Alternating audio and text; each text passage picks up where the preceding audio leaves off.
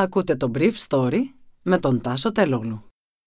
Χορηγός του Brief Story είναι το Avra Carbo. Avra Carbo, το ανθρακούχο φυσικό μεταλλικό νερό για να απογειώσεις κάθε στιγμή.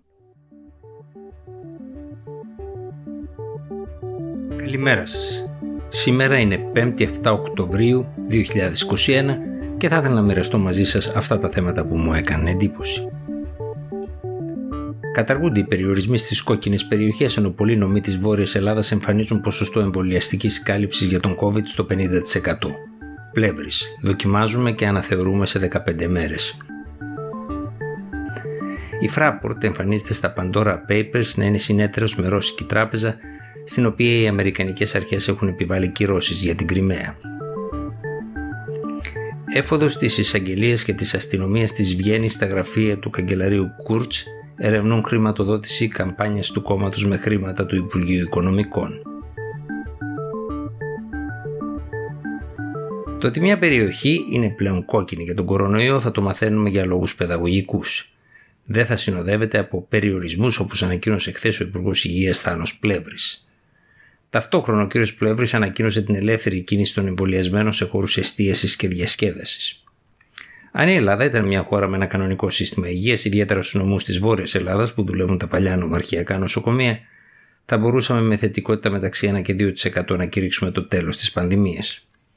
Αλλά η Ελλάδα είναι μια χώρα με άθλια νοσοκομεία στην περιφέρεια, στα οποία πέθανε η πλειοψηφία των ανθρώπων του δεύτερου και του τρίτου κύματος που έφτασαν σε αυτά με βαριά νόσηση. Νοσοκομεία που ούτε αυτά ούτε οι διοικήσεις τους έχουν αξιολογηθεί ποτέ μετά το πρώτο κύμα της πανδημίας, όπως είχε δεσμευτεί ο πρώην Υπουργός Βασίλης Κικίλιας.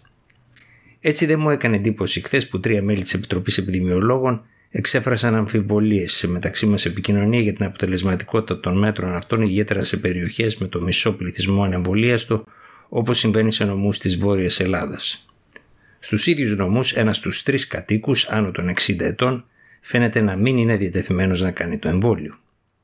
Με 66 κρούσματα στις 100.000 κατοίκους η Πιερία είναι ο πιο επιβαρημένος νομός της χώρας και από άποψη θνητότητας έχει πάνω από 6 νεκρούς το εκατομμύριο ενώ το ποσοστό εμβολιασμένων είναι λίγο πάνω από το 50%. Πάνω από 50 κρούσματα στις 100.000 κατοίκους έχουν το Κιλκής, η Καστοριά ενώ η Ξάνθη βρίσκεται στα 46 και η Λάρισα στα 55. 18 τρόφιμοι μονάδας ηλικιωμένων βρέθηκαν στον νομό Λαρίσης θετικά αν και ήταν εμβολιασμένα καθώς ο ΕΟΔΗ έχει αργήσει να κάνει την τρίτη δόση στους υπερήλικους των κλειστών δομών.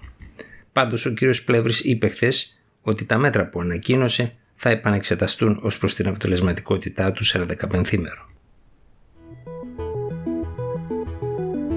Δημήτριος Δημητριάδης λέγεται ο Κύπριος δικηγόρος που διαχειρίζεται την εταιρεία Talita Trading Limited. Η εταιρεία ανήκει κατά το 1 τέταρτο στην εταιρεία Fraport σύμφωνα με την έρευνα των γερμανικών μέσων ενημέρωσης Süddeutsche Zeitung NDR και WDR που παίρνουν μέρος στην έρευνα για τα Pandora Papers. Η Talita είναι η εταιρεία holding της Northern Capital Gateway που διαχειρίζεται το αεροδρόμιο Πούλκοβο της Αγίας Πετρούπολης. Ένα αεροδρόμιο που κέρδισε η Fraport με τη βοήθεια του ομίλου Κοπελούζου πριν μερικά χρόνια. Μέχρι εδώ δεν φαίνεται να υπάρχει κάτι επιλήψιμο. Το πρόβλημα είναι πως μέτοχος της Ταλίτα εμφανίζεται και η ρώσικη τράπεζα VTB που τοποθετήθηκε από τις Ηνωμένες Πολιτείες στον κατάλογο των κυρώσεών τους κατά της Ρωσίας μετά την προσάρτηση της Κρυμαίας. Το αστείο είναι πως η κυβέρνηση της ΕΣΥΣ που συμμετέχει ως μέτοχος στη Φράπορτ ομολογεί σε ένα έγγραφό της του 2013 ότι ο βασικός λόγος της δημιουργίας των υπεράκτιων εταιριών είναι η λεγόμενη φορολογική βελτιστοποίηση, δηλαδή η νομότυπη φοροαποφυγή. Σύμφωνα με ένα άλλο έγγραφο που υπάρχει στα χέρια των ερευνητών των Pandora Papers, η Northern Capital Gateway, που διαχειρίζεται το Πούλκοβο, ζήτησε νομική γνωμάτευση το 2018 για το αν παραβιάζονται με αυτήν τη μετοχική κατασκευή οι κυρώσεις. Απαντώντας στα γερμανικά μέσα ενημέρωσης, η Fraport επιχειρεί να κρατήσει αποστάσεις από τη διαχείριση του Πούλκοβου, υποστηρίζοντας ότι παρέχει μόνο συμβουλευτικές υπηρεσίες, αν και στα έγγραφα χαρακτηρίζεται ως lead operator. Η Fraport διαψεύδει ότι τα μπόνους των στελεχών της Northern Capital πληρώνονται από εκείνη και επιμένει ότι τα στελέχη της Ρώσικης Τράπεζας δεν έχουν υπογραφές σε κρίσιμες αποφάσεις. Τελικά οι φήμες που κυκλοφορούσαν επίμονα επί μέρες στη Βιέννη επιβεβαιώθηκαν με την έρευνα της εισαγγελίας της πόλης στα κεντρικά γραφεία του κόμματος του καγκελαρίου Κούρτς στην Καγκελαρία αλλά και το Υπουργείο Οικονομικών. Το ένταλμα έρευνας, πάνω από 100 σελίδες, έχει αντικείμενο δωροδοκίες και απιστία. Σε αυτό κατηγορούνται ο καγκελάριος Σεμπάστιαν Κούρτς, οι στενοί τους συνεργάτες Στέφαν Στάινερ και Γκέραλτ Φλάισμαν, ο Γενικός Γραμματέας του Υπουργείου Οικονομικών Τόμας Σμιτ, δύο εκπρόσωποι τύπου του και η προηγούμενη Υπουργός Οικογένειας Σοφή Καρμασίν, η οποία είναι μία από τις κορυφαίες ερευνήτριες κοινής γνώμης στη χώρα. Κατηγορούνται επίσης οι δύο επιχειρηματίες των μέσων ενημέρωσης Wolfgang και Helmut Φέλνερ. Το Υπουργείο Οικονομικών κατηγορείται ότι πλήρωσε δημοσκοπήσεις για λογαριασμό του καγκελαρίου και του κυβερνώντος κόμματος που δημοσιεύτηκαν στη συνέχεια σε φιλικά προς την κυβέρνηση μέσα. Οι εισαγγελείς γράφουν στο ένταλμα έρευνα ότι πληρώθηκαν με χρήματα των φορολογουμένων έρευνες κοινή γνώμης για να προβάλλουν ένα κόμμα σε καλύτερη θέση από ότι τα άλλα. Αυτό ως προς την απιστία. Το ένταλμα δεν αναφέρεται μόνο σε δημοσκοπήσεις, αλλά και σε διαφημίσεις αξίες ύψους 1,3 εκατομμυρίου ευρώ.